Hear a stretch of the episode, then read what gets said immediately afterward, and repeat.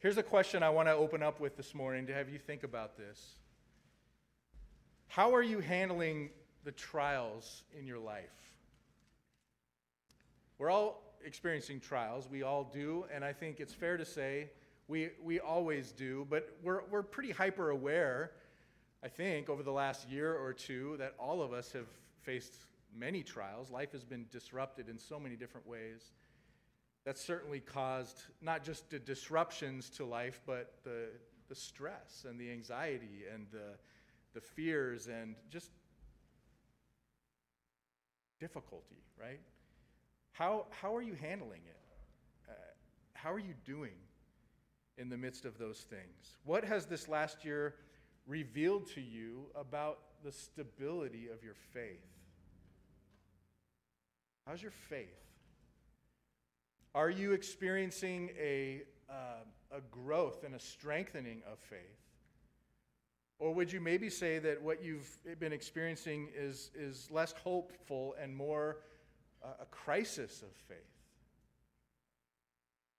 If, if that's you, and I think that's probably a lot of, a lot of people, a lot of Christians, say, I, I think the, a crisis of faith describes me more than hopeful, confident faith then I hope that this morning's message is encouraging to you. This is, this is a message for all of us, but I, I, I, think it speaks specifically to those of us who are, who are doubting a little bit, who are, who are really struggling, who are trying to keep their, their nose above water and finding that oftentimes they're getting a lot of water in their noses.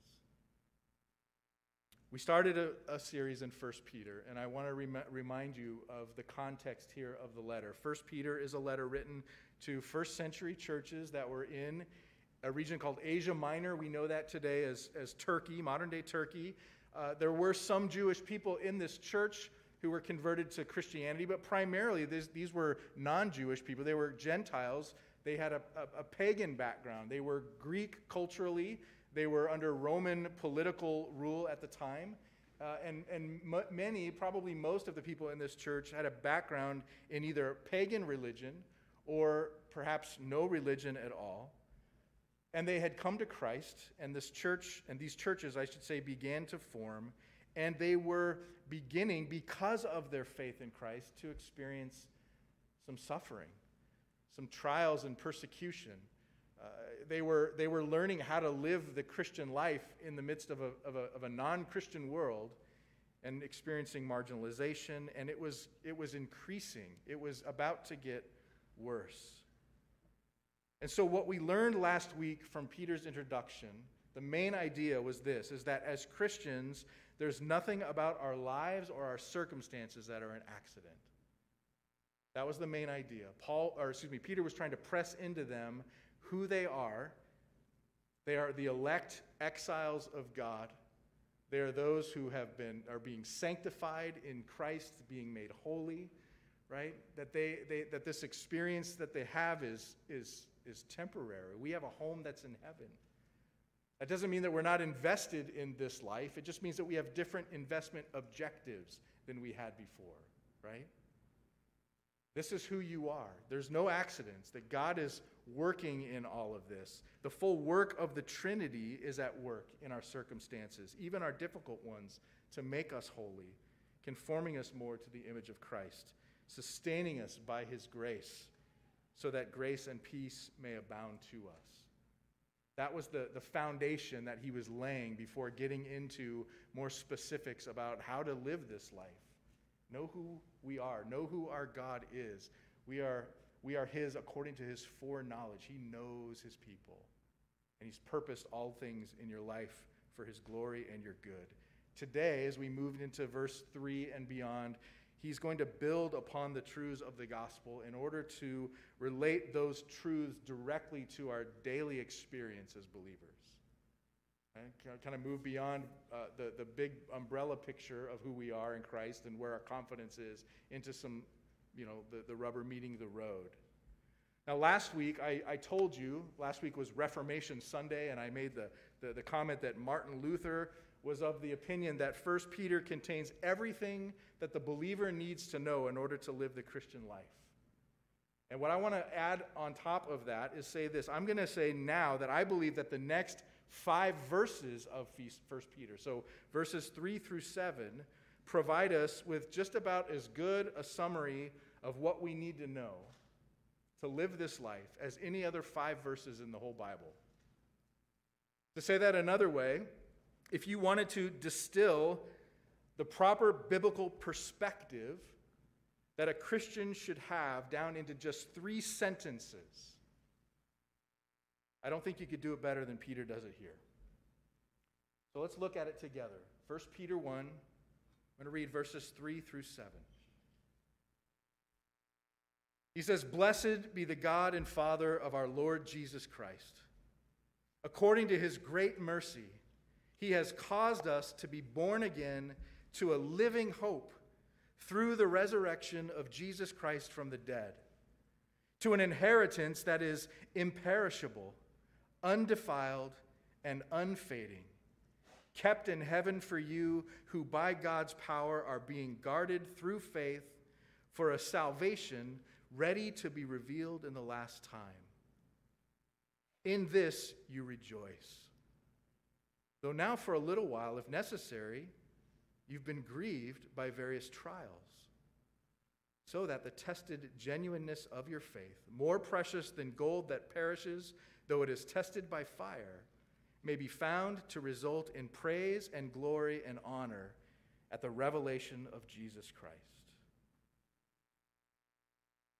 Father, as we just read this text, I pray that you would press it into our hearts and our minds, that you would give us the living hope that's described here by Peter in these verses, Lord. Teach us to have the perspective that you want us to have in life, that we may not be discouraged people, but hopeful people. I pray that in Jesus' name. Amen. What's the main idea of these verses? I think it's this a biblical perspective of the Christian life looks like this present hope, future salvation. The biblical perspective of our lives as Christians is present hope, future salvation. I'll explain more what that means because I think that's what Peter's laying out. What strikes me as I read these verses is how he uses past, present, and future language to help us put this perspective into practice. And this is fundamentally important. I really hope that, that, you, that you guys grab onto this this morning. I firmly believe that if we understand these verses, we will understand the key to living the Christian life with a faith that can and will endure the difficulties of life. A faith that can and will endure the difficulties of life. If we get these verses, let me state that another way. I firmly believe that most crises of faith are the result of losing or never yet having this biblical perspective present hope, future salvation. I'm going to cut right to the chase and lay out for you what I think is the big tension in these verses and what so often throws Christians for a loop in the way that we think about life. It, it, it so often uh, uh, uh, challenges our perspective and causes our faith to waver in despair. Here's the tension. Did you notice how salvation is described in these verses? He talks about salvation quite a bit. Did you notice how he does it? In verse 3, it's all described using past tense language. In other words, he describes our salvation in verse 3 as something that is already a completed action. He says, By God's mercy, He has caused us, that's past tense language, He's caused us to be born again through the resurrection of Jesus Christ from the dead. What he's saying here is we have received God's mercy. And we received it, of course, through the cross of Christ, whereby Jesus died to pay the penalty of our sin in full. That has already happened. That's already happened. And he says, and by his resurrection, Jesus proves his power to defeat sin's penalty, which is death, by conquering death in power because he rose again. He's alive again, and that has already happened. And then he talks about how by God's power and initiative, through the regenerating work of the Holy Spirit, he's given us the gifts of repentance and faith to believe this, to believe in Jesus. He says he's caused us to be born again. That's what, that's what being born again is it's the Spirit giving us a new nature, a new outlook, the faith to see and to believe. Born again, he says, into a living hope because Jesus, who is our hope, is living. He's alive. So, again, if you're a Christian, this has already happened for you.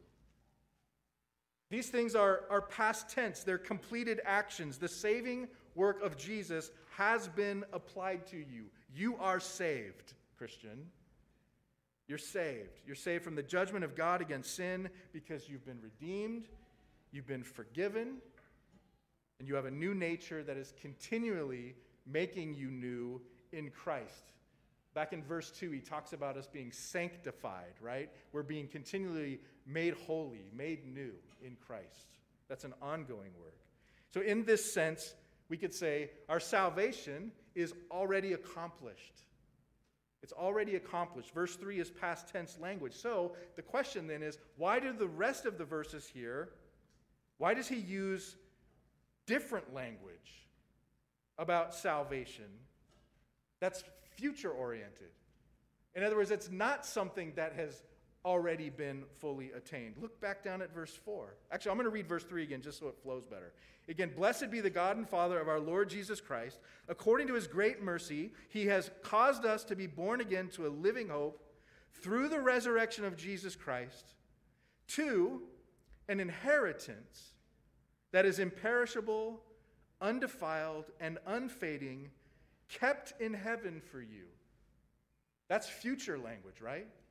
He's now looking forward to a salvation and inheritance that is not yet obtained, but is kept for us in heaven, who by God's power are being guarded through faith for a salvation that is ready to be revealed in the last time. Again, future language. So it's, you, you, you might be a little confused. Peter, in verse 3, it sounds like you're saying salvation is something that we already have. And yet, by the time we get to verse 5, you're saying it's something that's yet to be revealed. How do we understand that? Peter is framing our salvation as an already but not yet reality. And in these verses, the emphasis is clearly oriented towards the future, the salvation. When he uses the word salvation, he says, It is yet to be revealed. It is kept in heaven for you. Which is to say, it's real, it's there, it's yours, it is ready, but it's not fully yours yet. Our salvation won't be fully realized until the future. It is a salvation ready to be revealed in the last time. The last time, meaning when Jesus comes again, or if you're called to heaven before he comes back, the last time, that's when salvation will be fully revealed. Christ's past action seals it, his return in the future reveals it. So we have our salvation as primarily something that we're still awaiting. We, we, we have the already, but we're still not yet, right? So when we think about our lives as Christians, we can, we can say, okay, we have this past confidence of what he's done, and we have this future reality to look forward to. What does that mean for the present? What does it mean for us in the present? How does salvation work itself out now? What's our present experience while we wait for the full obtainment of salvation? He says a couple things. Again, verse 3, he says, You have a living hope. That's present. You have hope. It's, it's alive because Christ is alive. You are presently, verse 5, being guarded by God's power through faith. His power is, is guarding us for this salvation. But then we get to verse 6, he says, and you have trials. Living hope, you're being guarded by faith, but present reality, verse 6, trials. Look back down at the text. He says, In this you rejoice. In everything that I've said before, you rejoice, though now, for a little while, if necessary, you have been grieved by various trials. And he explains, he says, so that the tested genuineness of your faith, which is more precious than gold that perishes, though it is tested by fire, may be found to result in praise and glory and honor at the revelation of Jesus Christ. Your present experience, Christians, is you have a living hope, you're being guarded by faith, but your life's going to be full of trials. That's the perspective Peter wants us to have about our current lives. And as I said earlier, a lot of Christians struggle with that. We struggle with despair, and we struggle with crises of faith because we don't really have that perspective. We don't really get that that's, that's what the here and now is, that's what it's going to look like. We struggle with that because we don't have that perspective. We might say that we, we understand the already not yet tension of salvation, but I think functionally, we live like we expect salvation to be fully revealed now, right? I want it now, in the here and now. We blur the lines between what we should expect in our present salvation with what awaits in our future salvation because we want to believe that the imperishable, undefiled, and unfading inheritance that we're promised is something God should provide now. And when He doesn't, my faith wavers. When I haven't realized that in this life, I have a crisis. Why is that? Why is, why is our perspective, like, why is that so hard for us to grab when Scripture's so clearly telling us this is what the, this is what the Christian life is going to look like? I think this particular confusion is somewhat unique to the church in the modern West. And by that, I mean us. I mean us. Um, the historical church and the global church, even now, seem to, I think, have adopted Peter's perspective in ways that we haven't yet adopted it. And I wonder why not for so many of us. And here's, here's, a, here's a stab at, at why not. There's a certain level of fragility that seems to have overtaken our culture in the West. A certain level of fragility. And I, I, I don't want to oversimplify that uh, because there, there's lots of, of, of, of complex reasons and explanations, there are many layered uh, reasons for why we have uh, the fragility that I think we, we have. But I think we can agree, at least on this level, we live in an age that places a high, a very high, and so often unrealistic value on comfort and safety. Right? High, unrealistic value on comfort and safety. Most of us have grown up in this culture, in that society of safety. And some of us have contributed to that. We, we are the generation of car seats and bike helmets, right? We're the generation of safe spaces and trigger warnings. And I, and I please don't misinterpret me on that. I am not mocking that or, or knocking those things. I am all for using safety devices when appropriate okay? I'm just trying to highlight something. I'm just trying to highlight something. We have a, an aversion as a culture to risk and discomfort. More so than I think many previous generations have had. And those of you who are Northwestern students might, might know that your campus RUF director, Chris Colquitt, has written about this and he talks about it. I, I, read an article that he wrote for the Gospel Coalition, and I thought, that's what I'm preaching about. Um, and I, and I want to share what he says because he, he hits the same thing. He, he, he talks about this phenomenon of, of modern culture, the, the fragility of it, and he says, he says, this is our estimation as a culture that adversity, pain, discomfort, whether it's physical or emotional, is seen as an evil to be avoided. Adversity, pain, discomfort. It's, it's an evil to be avoided. It's not an opportunity for growth. it's an opportunity for harm. And so we have to protect ourselves from it. And he, and he said, he says, our society has changed the old adage from what doesn't kill you makes you stronger into what doesn't kill you makes you weaker. Think that I think there's some truth to that. It, and if that more accurately describes our current perspective, and as Christians, it describes our current perspective, then what does it do to our present experience of salvation if that experience includes trials and grief, like Peter says it will? What happens is it leads us to doubt the goodness and the efficacy of our salvation. Right? It leads us to doubt the goodness of God. It can lead to a crisis of faith. God, if you're good and you've truly saved me, how come you haven't rescued me from the pains and the sufferings of life? If you promise peace to those who belong to you, I mean, verse 2 May grace and peace be multiplied to you. If, if these are biblical promises, why does my life lack so much peace? Why are so many of my longings unfulfilled? Why is life still so hard?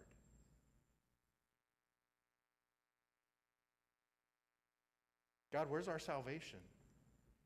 I mean, if, if we think that adversity, discomfort are evils, that we need to be rescued from, then isn't that what salvation should rescue us from? Adversity and discomfort? What is the Lord's Prayer? Lord, deliver us from evil. Right? Why aren't you delivering us from discomfort and trial? A crisis of faith if I start thinking like that. So Peter steps in and says, You know what? You need a better perspective. You need a more biblical perspective. That's his goal here.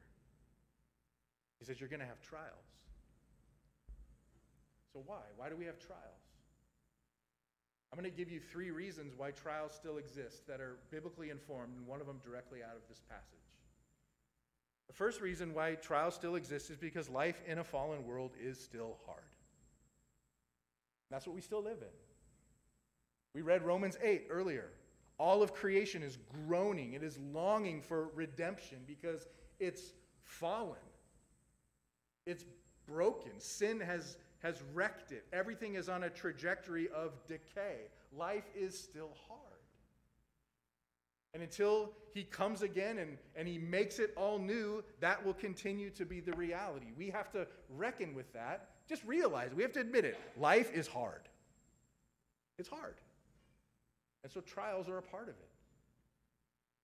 Secondly, as Christians, we have to reckon with this the Christian experience, because of our faith, will actually be harder, not easier, than the rest of the world.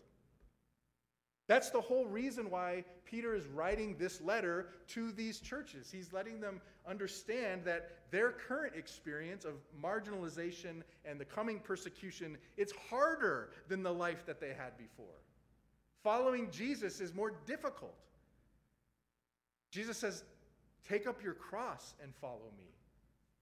Jesus says, I don't have a, a pillow to lay my head on. I don't have a bed to sleep on at night. Follow me into this life.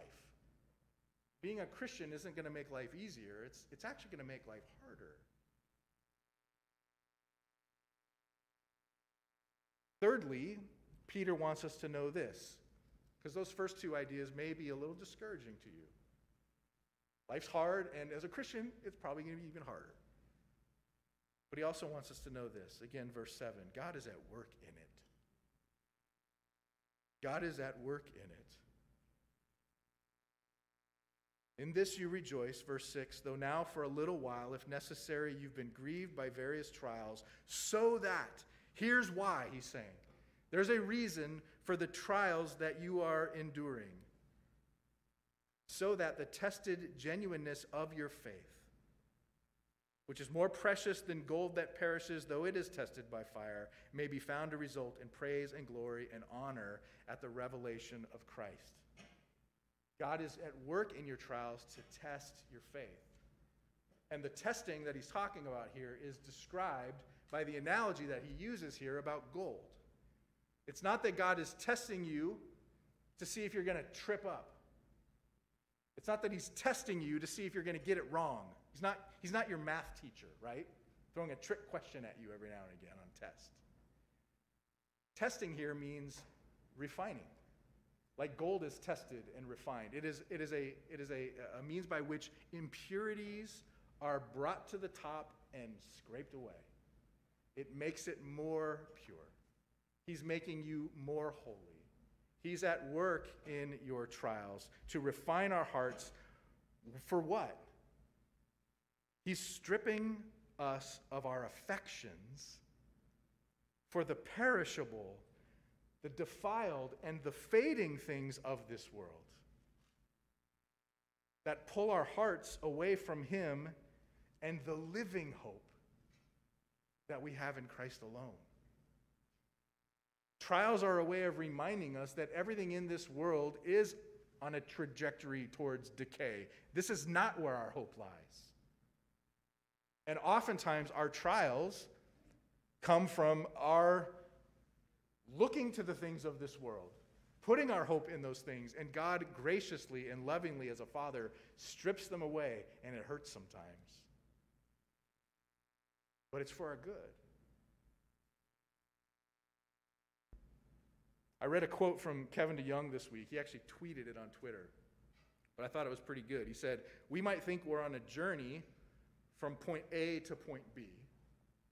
That's the Christian life. We're on a journey from point A to point B, but God's intention is often to change us from person A to person B. He's at work in our lives, He is sanctifying us, He's making us more like Christ. So, the perspective that Peter wants us to have is know that that's what this life will bring. If you're looking for the, the salvation that's promised to you in the future to meet you in the here and now, you've not really recognized what the Christian life is about. Trials are part of our experience. Waiting, longing, groaning with creation, that's a part of our current experience. But God is at work in it. You can rejoice in it because He's given you everything you need to endure. And it's necessary to prepare you for the imperishable, undefiled, and unfading home that awaits.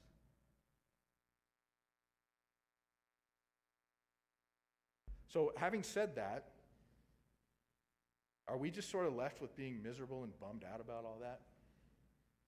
Oh, life's, life's going to be hard. Okay, great. Thanks, Bill. Happy Sunday, right? There's a realism to the Christian life that we're, we need to have. There's a realism here. But does that realism leave us without hope for joy in the present? That's not his point at all. That's not his point at all. Trials aren't the only present reality for Christians. What else is a present reality? Look back at the beginning of verse 6. In this you rejoice. In what? In this fact, these facts. You have a living hope.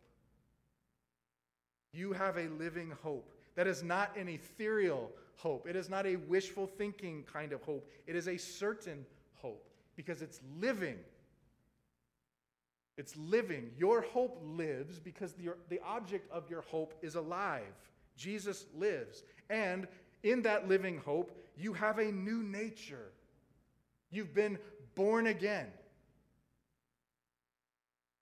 You're promised resurrection with Jesus. You are heirs to an inheritance that is imperishable, it is eternal, it will last forever. Unlike this world that's decaying, our inheritance never decays. It is undefiled. There is no sin, there is no pain, there is no suffering. It is the paradise that we were created for to be with God forever. That awaits you. It is certain. You have a living hope for this. And it's unfading.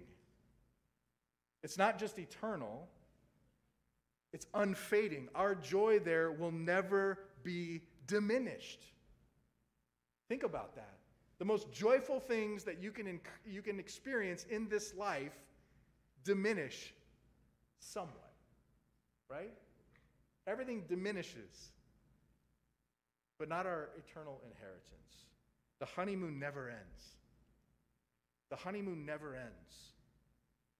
That's why you can rejoice. You have this to look forward to, and now you are guarded by the power of God through faith.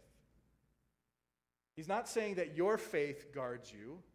The power of God guards you. Your faith is in the power of God who guards you through this life. He will not fail to bring his promises of salvation to us in full. You're guarded by faith. Faith is, according to Hebrews 11, the assurance of things hoped for. It is the conviction of things not seen. Again, it's not a, I hope this happens, it's, I know it will happen. And yes, trials are a necessary part of God's work in preparing us for that inheritance that is kept in heaven for us. And so, even in our trials, we can rejoice. We just have to have a proper perspective. What does James say in James 1? He says, Count it all joy, my brothers, when you meet trials of various kinds, for you know that the testing of your faith produces steadfastness. And let steadfastness have its full effect, that you may be perfect and complete, lacking in nothing. Just like Peter, he's saying, God's at work. God's at work. So you can rejoice in those trials. Verse 7 again the tested genuineness of your faith, which is more precious than gold that perishes though it is tested by fire, may be found. This is, the, this is the result of that purifying work. It may be found to result in praise and glory and honor at the revelation of Jesus Christ. Praise, glory, honor. I think that's a two way street. We give praise and glory and honor to Christ when our salvation is revealed. And as, as, as, as co heirs with Him, we receive that praise and glory and honor. We share in it with Him. And our trials are refining us for that day.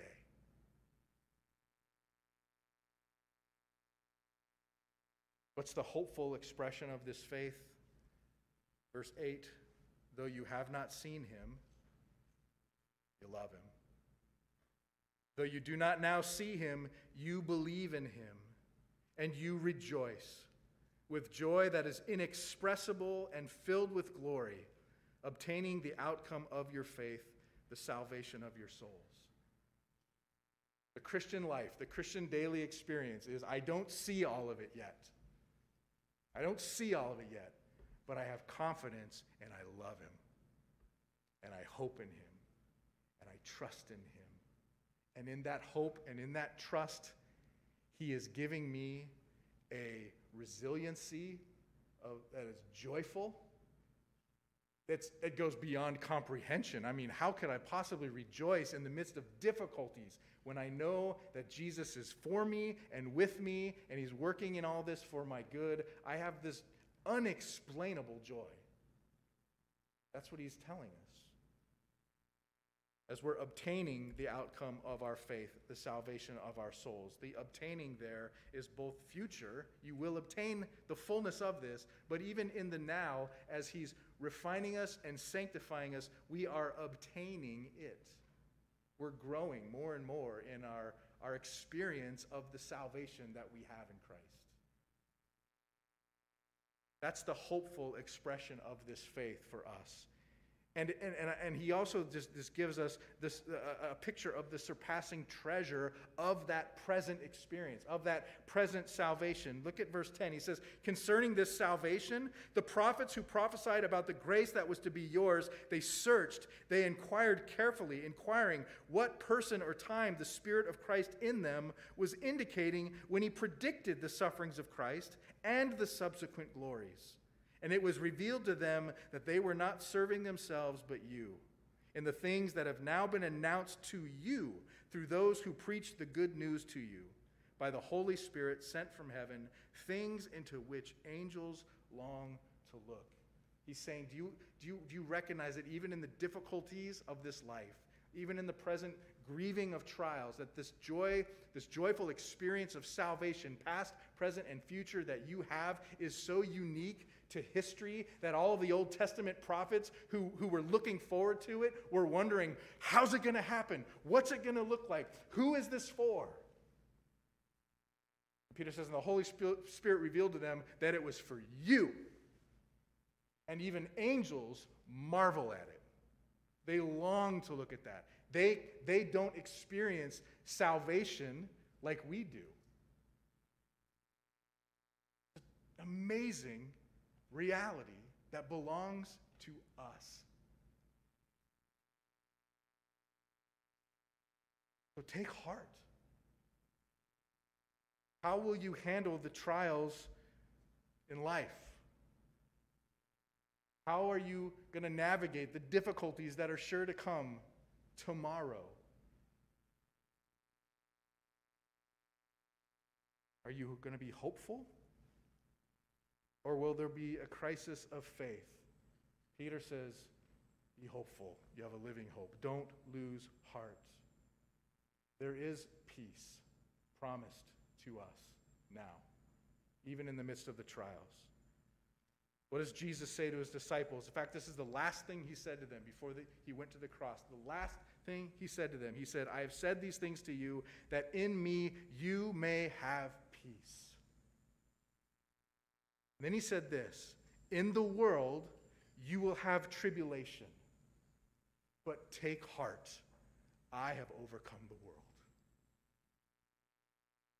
And John, one of the disciples who heard those words, later goes on to write this to the churches. He says, For everyone who has been born of God, and that's us, right? We just read that. You have been born again. Everyone who has been born of God overcomes the world. And this is the victory that has overcome the world our faith.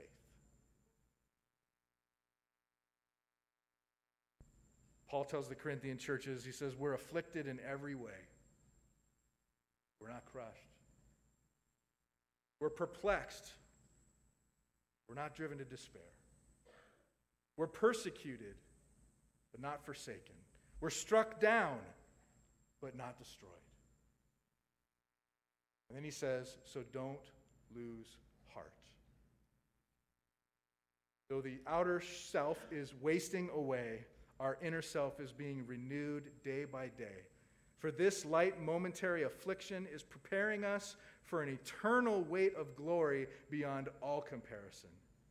As we look not to the things that are seen, but to the things that are unseen. For the things that are seen are transient, but the things that are unseen are eternal. Present hope, future salvation. That's the Christian perspective. By way of application, I, uh, you know that we, we've got new members who are about to be uh, affirmed at our next members meeting next week. Part of the process of affirming them is we, we hear their testimonies. Uh, we talk through their testimonies with them. And there was a particular testimony that, that, that we uh, was shared with us as elders this week that I thought, man, this, this really applies this text. And I wanted to have you all have an opportunity to hear it because I think this is a better application than I could lay out for you if I tried to come up with one. So I'm going to invite Beatrice up here. Beatrice, share your testimony with us. Think of what we've just read and see how it applies out in the Christian life. Come on up.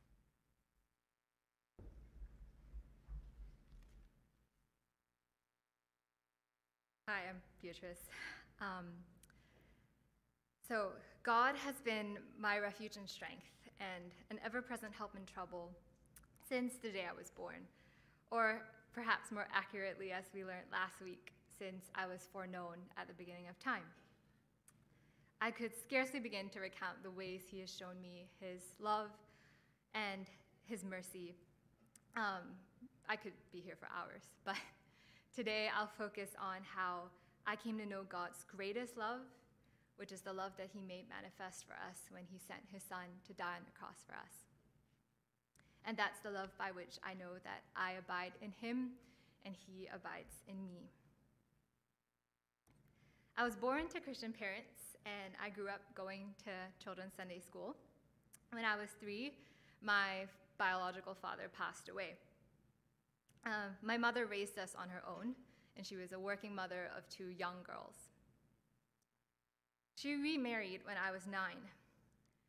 While our stepfather professed to be a Christian, he was suspicious of church and didn't like that we were wasting a good portion of our Sunday here. And so we stopped going to church soon after. In my stepfather's eyes, he, we were a family that needed rescuing. So I was a playful and stubborn kid. I was easily distracted and reluctant to apply myself in school.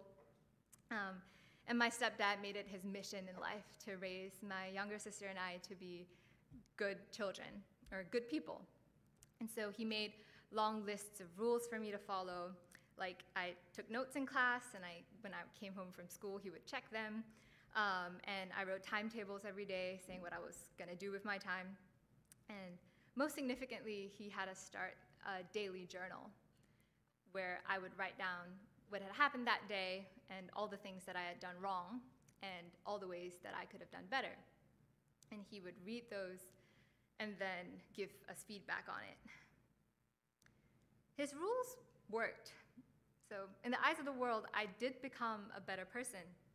I got better grades and I got in trouble less. I started getting leadership positions in school. And most importantly, I had genuinely come to regret the ways that I had been careless and ill disciplined when I was younger. And I was grateful to my dad for teaching me how to be a responsible and upstanding student. As I entered high school, my dad became increasingly invested in my life and began to control more than just whether or not I was doing my homework. So he would frame every decision as one that was either righteous or unrighteous. It was unrighteous of me to be going out with my friends as opposed to spending more time at home. It was righteous of me to run for class president, but unrighteous if I used my slogans instead of what he wanted me to say. He enforced this control by various means, making me explain why his decisions were better than mine in my daily journals, meeting with my school teachers and convincing them that I needed serious help, and sometimes physically beating me. Above all, my dad justified his authority in my life by saying that he was teaching me to live righteously according to what God wanted me to do. My dad was the main source of Christian teaching that I had since we didn't go to church, and he claimed that he had a right understanding of who God was, and I did not. Everything he wanted me to do was actually what God wanted me to do, and if I didn't understand why, it was because I didn't understand God enough. When I disagreed with him, he told me, of course, I would disagree because I was a sinful person. And he wasn't wrong.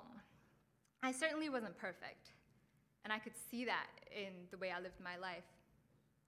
I felt that the control he had over my life was unfair, but I, could not, I couldn't shake the feeling that I too had some blame to shoulder for not being able to live up to his rules and expectations even if they were unreasonable. Every genuinely poor decision I made was proof that I did need oversight, and so I couldn't confidently say that his treatment of me was unjust, even if it was harsh. Those years were miserable and hard.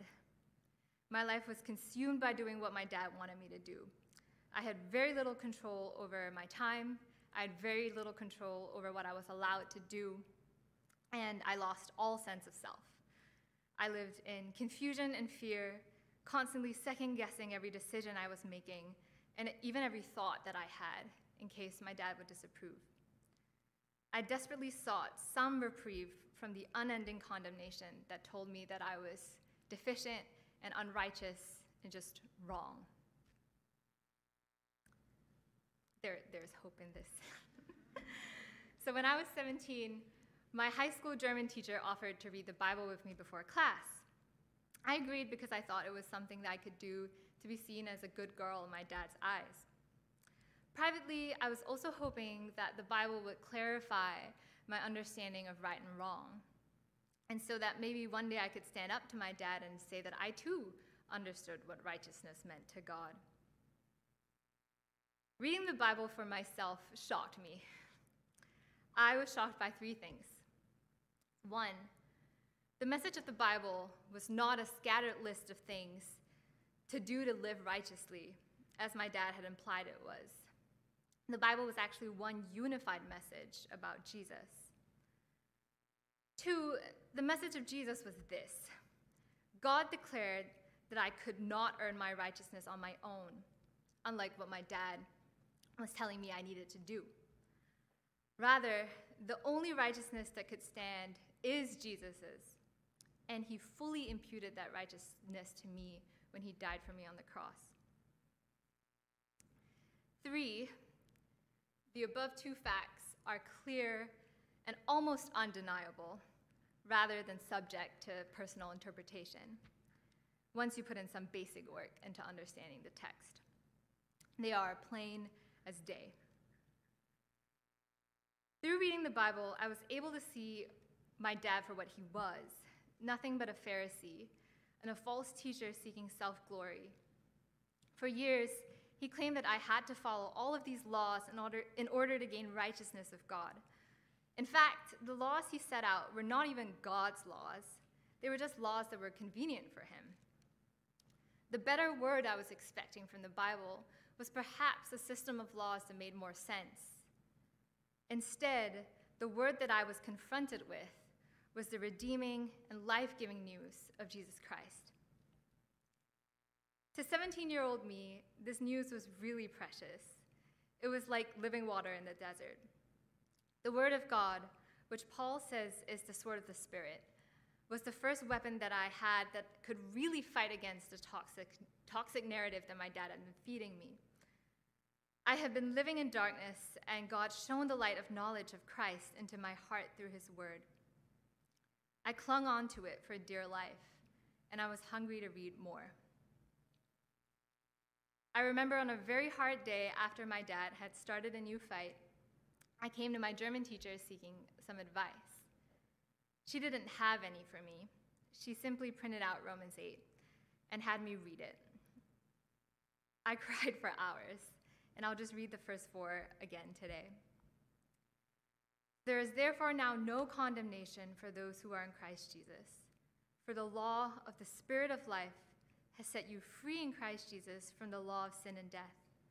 For God has done what the law, weakened by the flesh, cannot do.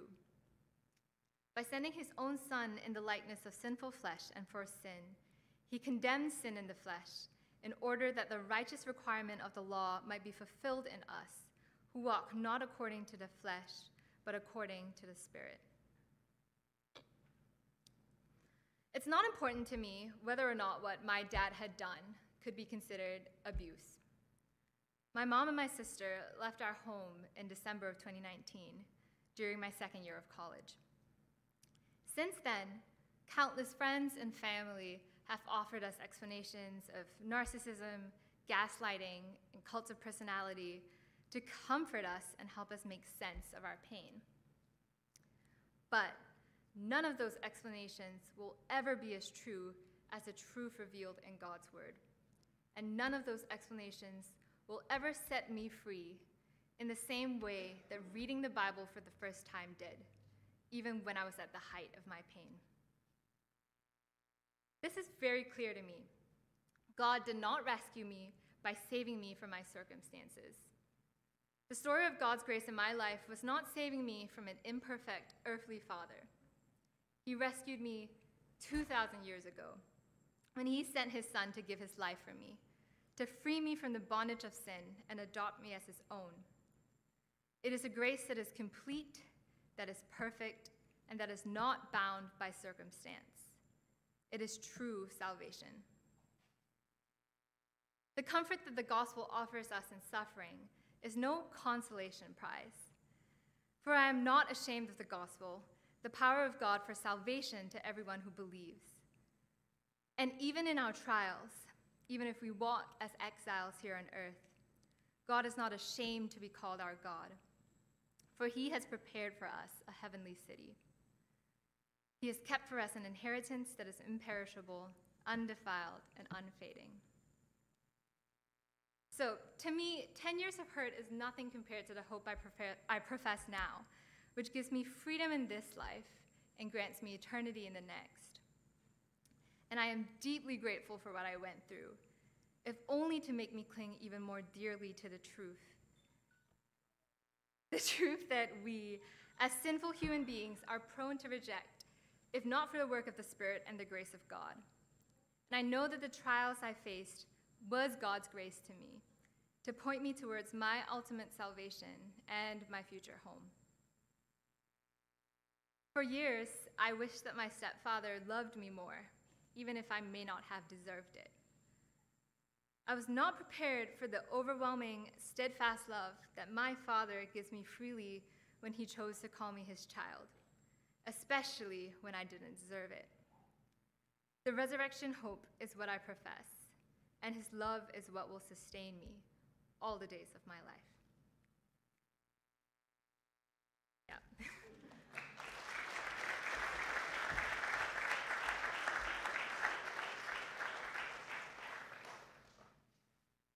That's a biblical perspective. That's a biblical perspective. That's where I think Peter bookends all that he said to us in these verses. Verse 3 Blessed be the God and Father of our Lord Jesus Christ. Praise be to God. We can be thankful to God, right? We can be thankful to God because all of these things are true. Even in the difficulties of life, all that we have, our salvation, it's real, it's true, it awaits. And the other bookend then is verse 13. Therefore, prepare your minds for action, be sober minded, set your hope fully on the grace that will be brought to you at the revelation of Jesus Christ. Hopeful thoughts and actions, thankful attitudes and hearts. That's a biblical perspective. So, Lord, I pray that you drive that into us and sustain us this week, Lord. Give us this perspective as we live this life in a living hope, even as life is hard and challenging and full of trials, Lord. Let us live in the light of the living hope that we have. Our salvation is past, present, and future. Our salvation is certain. We thank you for Jesus, in whom that's true.